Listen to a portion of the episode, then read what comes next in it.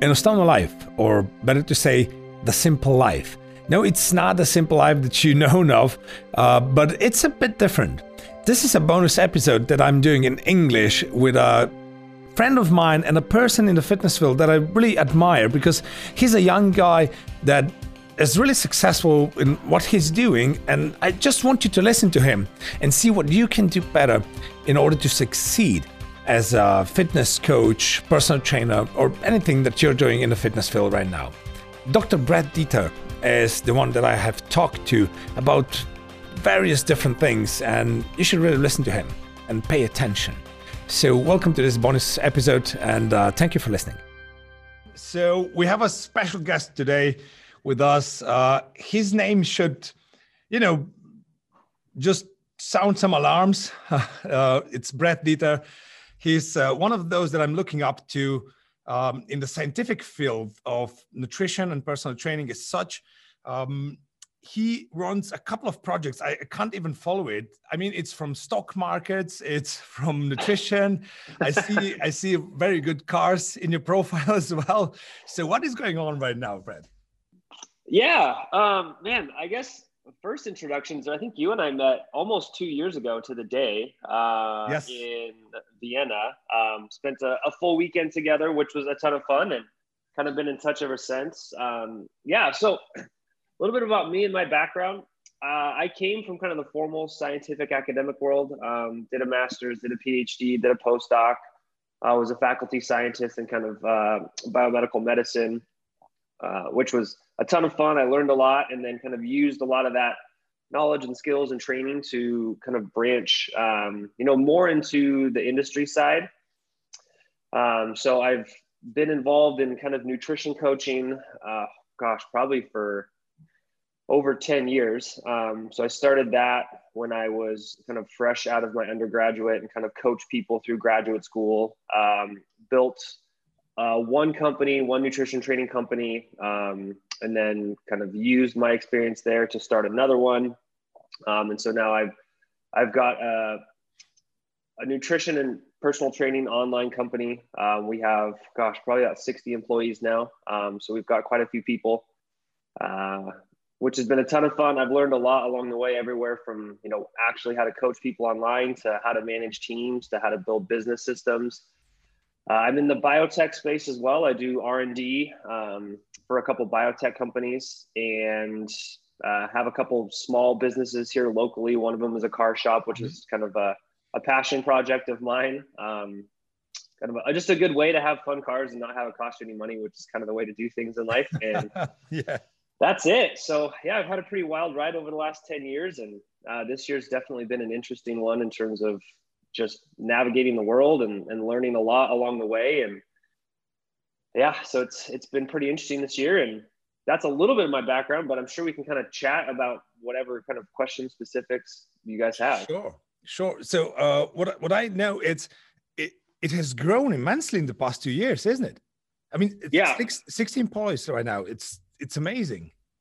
Yeah, so we uh, we started we started the year with I think 21 people, um, and so I think we've added a, almost 40 people to our team this year. It's been been pretty wild. So uh, some some definite growing pains there of you know tripling in size and trying mm-hmm. to train people and handling big influxes of clients and stuff like that. So it's it's been interesting. That's that's for sure. What I what I wanted to ask you about you recently shared a story on your profile about how you got where you are today. And I, I, know that from, from the business perspective, a lot of people don't get it. You know, what means real investment, uh, not, not, only, not only in money, but time and effort. So could, could you share the story with us? What, what, I mean, it, it was amazing. I, I have to say, I didn't know that. And yeah, uh, it, I was impressed to be fair. So, um, just just tell us a bit about it. Yeah, so uh, maybe I'll start a little bit of color commentary. You know, I think a lot of people always see where you are um, and never really see kind of how you got to where you are. So, you know, rewind probably, oh gosh, let's say a little over a decade. Um, I had just finished my undergraduate degree. I wasn't sure if I wanted to go to medical school or not. um, I had a rough, probably 12 to 18 months in undergrad. Um, I got pretty sick one semester, uh, and it really kind of tanked my GPA. Like I missed probably seven, eight weeks of school, like mm-hmm. on my deathbed, almost kind of in and out of the hospital sick. Um, so that kind of like derailed some of the academic side and kind of set me back. Um, so I wasn't sure if I wanted to go to medical school. Um, so I took a job working in kind of the the pharmaceutical space, kind of being a sales rep um, and a service rep for one of the big orthopedic companies here in the US. And I got a job where I essentially worked. I mean, long story short, I probably worked from 3:30 or 4 in the morning till about 1 a.m. every night, um, probably six, seven days a week for about a year, um, and just was kind of didn't really see any light at the end of the tunnel. Um, was super burnout. Like I was probably sleeping 10 hours a week um, and just really like didn't know what I wanted to do with my life and was pretty like pretty just down in the dumps. Um, you know, you kind of work a dead end job, not making any money. You have no quality of life. You have no sleep. You're just like your mental health deteriorating. Um, and so I ended up moving back home with my parents and applying to graduate school. Um, at the time, I kind of like just didn't know what I wanted to do, and and I kind of figured, hey, if I go back to school, at least like I have something to do. Um, and really kind of struggled getting into places. Um, there weren't really a lot of places taking students in the fields I wanted to be in. And after about a year and a half, uh, that was probably about a year of doing a lot of internships. Um, I interned for a lot of places, worked without pay for forever. Um, you know, was lucky enough to live with my parents for a little while. Um, I got accepted into graduate school, and you know, I kind of viewed that as a big opportunity for myself. Um, you know, it's kind of the first time in my life anybody had kind of opened the door for me, um, and kind of just viewed it as like, hey, this is my uh, this is my trial by fire in life, and I'm going to just see what I can do. So I went into to my master's degree. I had no, I'd never read a research paper before. I had no idea what I was doing. Um, you know, I had some science background from the pre med undergrad, but if if you guys know that, it's like you don't really learn that much in undergrad. Um, anyway, so I I started um, and really kind of the, the long story short was I pretty much dedicated every minute of every day of my life for about a little over three and a half, four years. Um, you know, I'd get up at four in the morning every day. I'd work until probably 10, 11 at night. Um, I took a full course load. So I was taking anywhere from 12 to 15 graduate credits at a time. Uh, I had a full like assistantship, research assistantship on top of that. Um, weekends, I would travel to one of the nearby universities to, to pick up some extra research work because um, there's a lot of stuff that I wanted to learn that our lab couldn't do. So I'd go volunteer there on the weekends. Um, I I didn't want to have an extra job to like pay bills, so I just um, I figured out a way to live really pretty pretty minimally. Um, you know, I I slept in an apartment where I didn't heat, or I would go stay at our office, our, our office on campus, because they kept the heat at a minimum of 55 degrees on the weekend. Um, you know, I would, it, it, was just a really crazy time in my life where it was like all I did was was go to school and work um, for about three, three and a half years. Um, ended up graduating, got a fellowship, uh, and kind of things took off from there. Um, but it was a pretty wild, just you know, you look back and those are kind of the times in your life where you actually learn, you learn a lot really quickly, um, and you kind of develop a skill set and a mindset of like what it takes to be successful.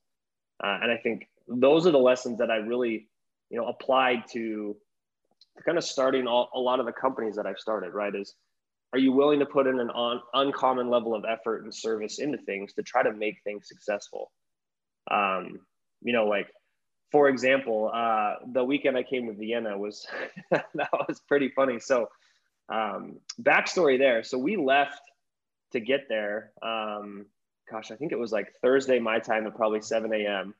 Um, and flew probably 30 hours of travel. Got there. We got to our hotel at like 1 a.m. Um, and then had to be up at like five o'clock to go, you know, speak all day. Um, and so, you know, you just you end up doing a lot of things like that. You know, you you do a lot of work for very little money. Um, you end up working way more hours than most people think is reasonable. Um, and then just things start to compound on itself, whether it's, you know, you start to build business systems that end up working, you start to build um, a reputation for somebody who is professional and can deliver. um, and who actually meets deadlines. Um, you develop a lot of great relationships with people. And, and, you know, those are the things that actually kind of help you build your career. Uh, there, there's been a lot of, you know, like marketing programs and online certifications and things like that. And a lot of those can teach you some like good technical skills. Um, but there's really no substitution for putting in like an uncommon level of effort um, and building just like a skill set and a mindset of being able to to push through a lot of those things to actually get to where you want to be. Yeah I, I totally get that. I mean looking at the situation in 2020 i believe that most of us will have to adapt in a different way and it's and just push through. It's it's not it's honestly the hardest time that i've faced in business until now and i've been in business for 20 years or now and i mean yeah. it, it's really tough because you are not allowed to work. So the only thing that allows you to take care of yourself you're not allowed to do. Yeah. And, and you have to cope with that somehow and it's not so easy. On the other hand i see especially in in such a crazy time which which we have right now it's i mean the fitness industry as such gave me so many so many people around the world that I can talk to and, and share opinions with and everything, and that, that would try to help each other out somehow. It's amazing to see how this is working out. How, how did you experience this? I mean, you, you've know you know a lot of people. Yeah, yeah. You know what's it's it's very interesting and, and i think our industry is a really great like microcosm of, of what's going on across the world right is um, if you look at you know our industry there is there's the full spectrum of professionals right there's people who run you know small individual personal training studios um, like a good friend of mine uh, chad landers he's owned a gym in like in la like hollywood um, for 20 years and been very successful, right? And it's just been like him and all of his clients in a very private studio. Um, and you know, they're shut down. Like they they can't do anything. He can't really train people. It's like there's nothing he can do. Um, then there's you know, you know the a lot of the big online companies. Um, for them, this year has been great because everybody's had to move to online. Uh, then there's the huge chain gyms like um, you know, LA Fitness or places like that, where it's like they've got massive franchises and they have huge amounts of overhead all over the country, and memberships are being canceled, and you know, so it's it's really we've seen the full spectrum of everything, um, and I think what's what's been difficult is people have to transition very quickly um, into markets and models that they just have not developed the skill sets for. Um, and I think that's been the big challenge for a lot of people is, you know, A, should I pivot? B, how do I pivot? Um, and then what do I do with, you know, the rest of my life that's outside of my professional life? I, I don't think we've given a lot of, you know, kind of thought for a lot of people's, you know, personal lives as well that are affected by this. Um, mm-hmm. you know, people who've owned successful businesses for 20 years, who now it's like, hey, I could lose my whole life, like my whole life, my livelihood, all of that. Um, and I think there's a lot of personal stuff that comes with that as well that we just don't really think about, you know, that people also have to figure out how to take care of. Yeah. Yeah. It's, I mean, the, the big problem that we're facing in Slovenia right now is uh, homeschooling or online schooling, which no one was prepared for. So you have to do your work from home with both children at home and you know a little toddler that is just toddling around all day and screaming and crying and everything. And you have to be focused on the work as well. So it's it's a psychological stress which we weren't prepared for and, and a lot of our clients weren't prepared for. So this was a this was a huge problem. But you, you were starting your company online right? Yeah. So this should that that was the reason that you had to uh you know get 40 employees uh, yeah. altogether. So it's it's a good year for you business wise in some way. Yeah i mean there's been there's been a lot of challenges with this year um, but there's also been you know for us in, in some aspects it's been it's been good right? We were kind of prepared for a, a transition to online um, you know so so that has been been beneficial in many ways, right? It's like okay, if people can't go to their gym and they need online personal trainers, if they can go somewhere where there's you know a developed program that's already successful, that's great, right? People can just kind of walk into something that that's prepared. Um, so in that aspect, you know, that has been super beneficial, right? As we were kind of prepared for the online transition. Uh, the only the only opposite side of that is there's there's probably never going to be a replacement for like working with people in person. Um, you know, so how do we transition? How do we handle this kind of weird period where gyms are closed, where you have to develop some sort of online model to work with people? Um, and yeah, so that's been that has been interesting. I, have got a couple people, good friends of mine locally who own gyms, and and you know trying to help them figure out like, hey, how do we transition to an online model for the next six months where I can retain most of my members, and then when we open back up, they'll come back in. Um, and that's that's a tough challenge. It is. It is. We face the same thing. So what what we've noticed is, so during we've closed down uh, mid March, and yeah. we could start to work uh, beginning June. So we had almost three months of, of closure that you know we have to somehow transition into it. The problem are the problem that we faced was in the first month, most of our clients were training online with us. This is good. But the second thing is what they're facing at home, they don't have the, the needed equipment. So, you know, there's so only so much fun that you can take with online trainings and jumping around in front of in front of your television at home. You know, and and after the second month, no one wants to do it anymore. They just were waiting to to open up again and so that they could join the gym again. And they did. All of them came back, which is a good thing. And this is the personal the personal segment that we're building up in our gym. So we have a, a closed personal training only gym here, which is quite big. It's a, a bit over 8,000 square feet altogether. Yeah. Um, so we're, you know, the costs and the overheads are, are, are immense, but still. Yeah. So they came back and they were happy to train with us. So everything was going well. And then the second lockdown in the middle of October. Uh, damn, what to do now? No one's no one wants to train online anymore. I mean, yeah. we have the programs, we have everything in place. But I said, look, I, I just don't want to jump around in front of my computer or, or my TV anymore. It's it's just not fun. So what what the thing that I figured out is a good online model was somehow based on on the open gyms as well so they could yeah. get, get somewhere and train the, the second thing is nutrition coaching, which could be done right now pretty much online and it doesn't affect anything. What yeah. what was your model? What what did you build differently that it's turned out like like something good? Yeah, you know, I think we started with nutrition coaching online. Um, that was kind of what we started with. So we built a, you know, we built a subscriber base.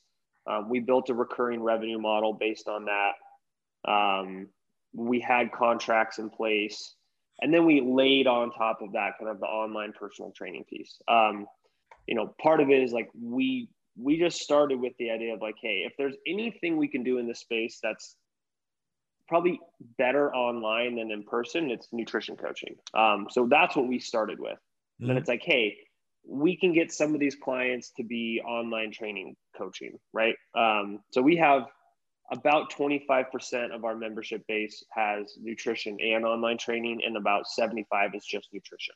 Um, mm-hmm. so so that's a big piece of it is just kind of realizing our core audience is nutrition coaching. Um, and then you know upselling services is one of those things you can do online. Um, you know one of the other things that i learned in in early workings of kind of the business field is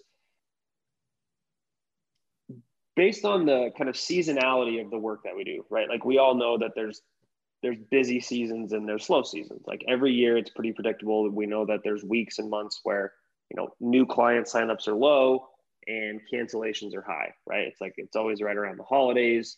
It's always like, you know, late spring. Like we always just know that these things occur. Um, and so one, can you project those? Um, and then B, can you set up contracts and recurring revenue to try to flatten out your income stream over a year, right? Um, and kind of protect yourself against like, hey, everything just went from, you know, 100% to 30% of revenue in a month.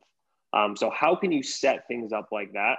Those are the two big things that we did from kind of our initial business model to try to help sustain, you know, the ups and downs of, of a given year and, um, you know, those sorts of things. Uh, the other reasons that we we did that is one of the hard parts about being an online only company is you are very affected by the whims of the people running social media, right? Mm-hmm. Search algorithms change all the time. Ad algorithms change all the time. Cost per click of advertising changes all the time. Um, so, you know, I've been through probably two or three big transitions where the the advertising and search algorithms change and you can go from getting huge amounts of exposure for pennies on the dollar overnight using an ad system you've built over six to nine months to zero very quickly right? And so you have to be able to sustain like okay well i'm going to have 50% as many signups this month because i have to figure out the new the new game that the ad companies are playing. Um, so we kind of also tried to build some level of like recurring revenue to address those pieces. Um, great example, the U.S. election, right? Mm-hmm. um, our ad costs tripled the four weeks leading up to the election because there was billions of dollars being spent on social media ads by the presidential campaigns and it's like well we can't we can't compete with that so it's like we just know that our advertising will be far less effective for the four to six weeks around an election so how do we how do we address those types of things? So there's there are some interesting things about being online that we don't really consider. Mm-hmm. The next thing, you you're specialized in which field of nutrition exactly, or wasn't yeah. it nutrition as such? Yeah, so we primarily focus on like general population weight loss.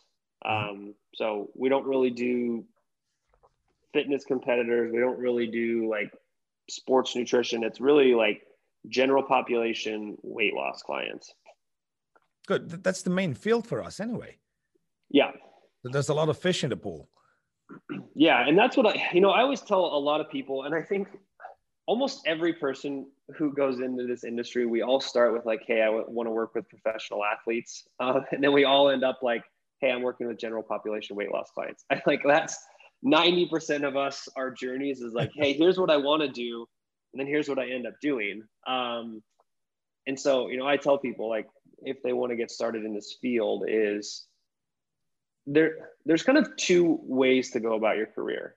There's this is what I want to do, and I will I will die before I change what I want to do. Um, or there's the like, what I really want to do is I want to build a career in the field I love and make a decent living doing it, right? Um, yeah. And I always tell people like, what do you really care about at the end of the day? Um, and then try to reverse engineer your career like that. Like if I could, if I could do it all over again, there's a lot of things that I would change and like lessons I would learn much faster um, and skills I would build much sooner. Um, but yeah, so we we primarily focus on who is the large core demographic of what we need, right? It's probably uh, late 20s to late 40s people who just need to lose weight, right? And they want to be healthier people. And that's really the vast majority of the clients that most of us are going to see in our career. True. I mean, I've been fortunate enough to work uh, to have worked with Olympians and everything. So I, I still work with uh, elite level athletes, which is fun. You know, this is the this is the field when you can um, really use all the knowledge that we've gathered through the years yeah. and experience and put it in place. But still, I mean, those that really need our help and, and our knowledge in regards to weight loss and better a better quality of life as such, those are the general populace that, that we're dealing with. So the general population yeah. is definitely it. And I believe that business wise for a personal trainer it should be the main focus too because those are the people that are paying well because they care for themselves yeah yeah and i think you know the other the other piece is like that's your largest pool of people. Like if you look at any given population, um, like I'll just take the U.S. for example, we have 200 plus million people in the United States who like need weight loss, like just objectively to live a better, healthier life. Like they need weight loss, right? So that means yeah, you have 200 million potential clients. Now, of those, some people don't care, but let's just round that to you've got 150 million potential clients in the US. Like that's crazy. What other what other market in the world do you have that big of an audience, right? That like you know absolutely needs the skills that you have, right? Mm-hmm. Not everybody needs a flat screen TV, um, but everybody really does need some form of, of health coaching, weight loss coaching, personal training, etc. Um, so that's a big kind of eye opener when you think about that. It's like, okay, I have a huge market that I can go after. Um, and then the question just becomes of how do I develop the skills to go acquire a hundred of that 150 million people? That's really, when you kind of think about it that way, that's not a very daunting task. Mm-hmm. True. Um, another question. So, I, if I recall it well, we talked in Vienna just briefly about vaccinations and GMOs yeah. as well. So this, this yeah. was some kind of, of your field um, during your study, wasn't it? Yeah, I mean, so I spent, uh, man, 12 years of my career in kind of formal academic science, um, doing a lot of, a lot of molecular biology, immunology, um, drug development, that kind of stuff. Um, so I've got a pretty big background in that, and you know, a big passion of mine my whole career, and I continue to do this day, is kind of like trying to bring science to people, right? Whether it's through writing, whether it's through speaking, um, and trying to kind of take a lot of what the actual science says and kind of translate that to the public. Um, so I've done a lot of education on GMOs, vaccines, nutrition science, um, gosh, just biomedical science in general, drug development, kind of all the things that we all talk about, but very few people actually have like intimate hands-on knowledge of. Um, case in point, currently, right, we're we're undergoing vaccine trials for for COVID, right? How many people know how these trials actually work? Um, all the testing that we do, right? Like, do people even have any idea how these tests are developed? Um, like, I spent several years of my life developing antibody tests and PCR tests for for screening proteins and viruses and stuff like that. Um, so, yeah, spend a lot of time kind of educating people on that stuff too.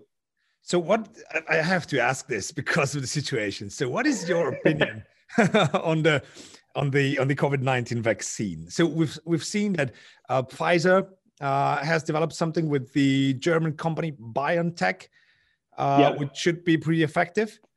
Uh, we have a vaccine from another company, or, was it the same with 95%? Um, yeah, I think it was like 90, 95%, something like that.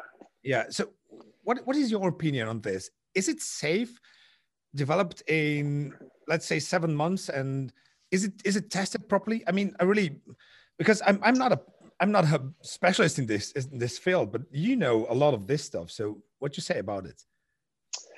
You know, there's there's a lot of moving pieces to it, um, and I don't have all the answers. But kind of here's my here's my thoughts on it. Um, you know, one is we still don't fully understand how the actual virus works, right? Like in the body, we don't have a we don't have a full picture of it. We we know pretty well, but we don't have a full picture. Um, so I think there's there's some uh, uncertainty around like how to develop a super effective vaccine from that perspective. On the other side, we have a lot of just like high throughput genomic tools. We have a ton of resources at hand for rapidly developing vaccines. Like we do around the world, we have labs that that's literally what they do, um, and they're very good at it. And that's why I'm not surprised we're seeing early stage vaccines already, right? We're really maybe six months into development of these things, like actual development. And I'm not surprised we're seeing ones that are effective, right? Or mostly effective. Um, the FDA has very good protocols in place for like screening, initial safety, initial efficacy, go to market. Um, they do have pipelines for like rapidly putting things through with a little less stringency. I'm not super concerned about those pieces. Um, mm-hmm. The things that I have the biggest like uncertainties around from my own perspective is one, long-term safety of the vaccines. We we know short-term safety seems to be pretty good. Long-term, we just don't know, and we won't know. We can't speed up time, right? It's like it's probably going to take five to ten years before we know what the long-term safety is. Mm-hmm. I don't have huge concerns over the safety of the vaccines. Um, there, there may be some long-term side effects. We'll find out. That's not my biggest concern. Um, th- the bigger things is what is the true efficacy rate of these things? Um, to what does that mean, like moving forward, right? So let's say we have a vaccine that's 90% effective, so everybody gets it. What does that do to the transmission of a virus out in out in the, the real world right? Does it drastically change it? Or if 10% of people are still effect, infected and transmissible do we have the same thing we see now right? Mm-hmm. we don't know that answer. We have no idea. Um, we have to run that social experiment and find out um, and then the last piece is how's the virus going to mutate mm-hmm. is it already mutating that's a good question. Um, so there's a lot of just unanswered questions around what is it going to be? What is it going to look like? How is it going to be distributed? How many people are going to take it? Um, so there's just a lot of unanswered questions. A lot of the data seems at least like we're moving in the right direction. Um, so I don't know. We'll we'll see. I think there's a lot of a lot of positive signs. There's just a lot of unanswered questions that we mm we don't know. And I think the hard part that a lot of us don't realize is there's questions we can't answer until we do it, right? Um, we maybe we have to have a massive rollout of a semi-effective vaccine to see what happens. It's kind of one of those things where we we don't have the luxury of you know testing it in 30 people and seeing how it works for 10 years. It's like okay, we have to find something that's got an acceptable safety profile and an acceptable efficacy profile, roll it out, and then improve it over time as we learn more, just like the flu vaccines every year. Mm-hmm. Good. What would be some so what would be your thoughts on on being a personal trainer and getting better in what we do for for so for our guys here so what yeah. would, what would you suggest so is it really that important to know how to read research? Um, no, I would say not really.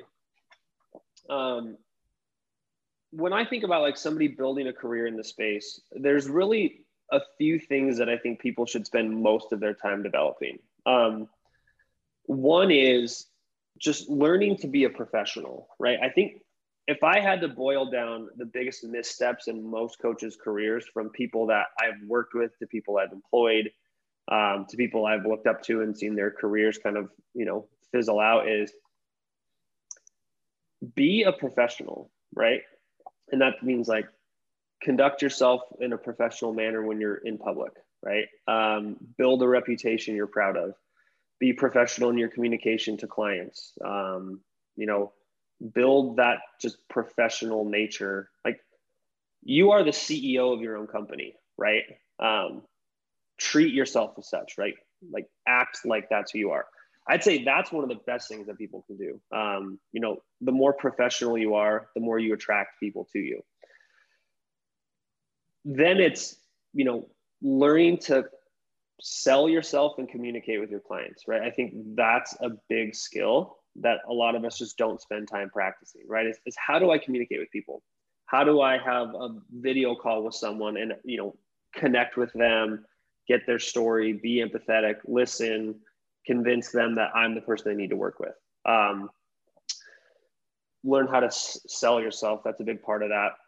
You know, learn the skills of how to run a business. You know, how do you do bookkeeping? How do you do projections? How do you manage money? How do you you know handle taxes. How do you do all those things? Because those things are actually what kind of keep the lights on and you know keep you moving forward um, and set you up for long-term success. Uh, and then probably on the list is like just making sure that you've developed like a good baseline set of skills to actually deliver a good product, right? I think I think a lot of times we spend an exorbitant amount of time trying to get every little tiny piece of knowledge and skill in and like advantage to getting our clients results. Um, and you'll learn those over a 20 30 year career right? Don't spend all of your first two years getting every single certification you can reading every book you can. Um, you can build those skills over a career right. And getting enough skills initially to actually help people is what you need to do and then build on those skills over your career but don't neglect the things that actually build your business right? Um, like if i were to ask you of the challenges in your career in being successful and building a business and building a livelihood and a reputation how much of that has been in like the very nitty gritty details of how to solve one client's most intricate problem versus like all the other skills that we just kind of covered yeah yeah right I, I mean i kind of find it fun to go seminars uh, do certifications yeah. or something. It's it's nice. It, it, has a nice touch to it. I, I think it's um, it's good that you know at least you know somehow how to read a, a research paper or study, so you know what's going on and uh, can a bit dive into the details and everything. But it comes down to being human first communication skills and and to really coach people and drive them through the process and this is something that comes down most of the times with the general population that it's down to the basics. It's, it's yeah, not rocket right. science. Yeah, and I would totally agree with you. Um, and you know, this is coming from somebody who's spent an exorbitant amount of their life, you know, reading research papers and you know, getting every degree that they can. Is there is value to it, right? There is a lot of value of like continuing education and going to seminars and you know paying to learn more material that so you can help those people. Um, but don't, I guess my point is don't neglect all the big rocks that you need to put in place just to do that. Um, right. Is if you have a limited amount of time in a year, is like just make sure you're allocating time to the things that really do make you successful. Um, you know, and then all the other things are things that you can you can do and you should do but just don't neglect the things that actually move the needle for you know your life To je bil enostaven live za tokrat. Meni in fitovarni lahko sledite tudi na Instagramu in Facebooku, da boste vedno up to date. Vesel bom vaše ocene na iTunes in hvaležen za vsak feedback. Pošljite nam vaše ideje za goste, s katerimi naj govorim, ali teme, ki vas zanimajo. Kadarkoli mi lahko pišete na alesafnafitovarna.com. Hvala za vaš čas in uživajte v življenju, hkrati ne pozabite na aktivnost in dobro hrano. Ciao!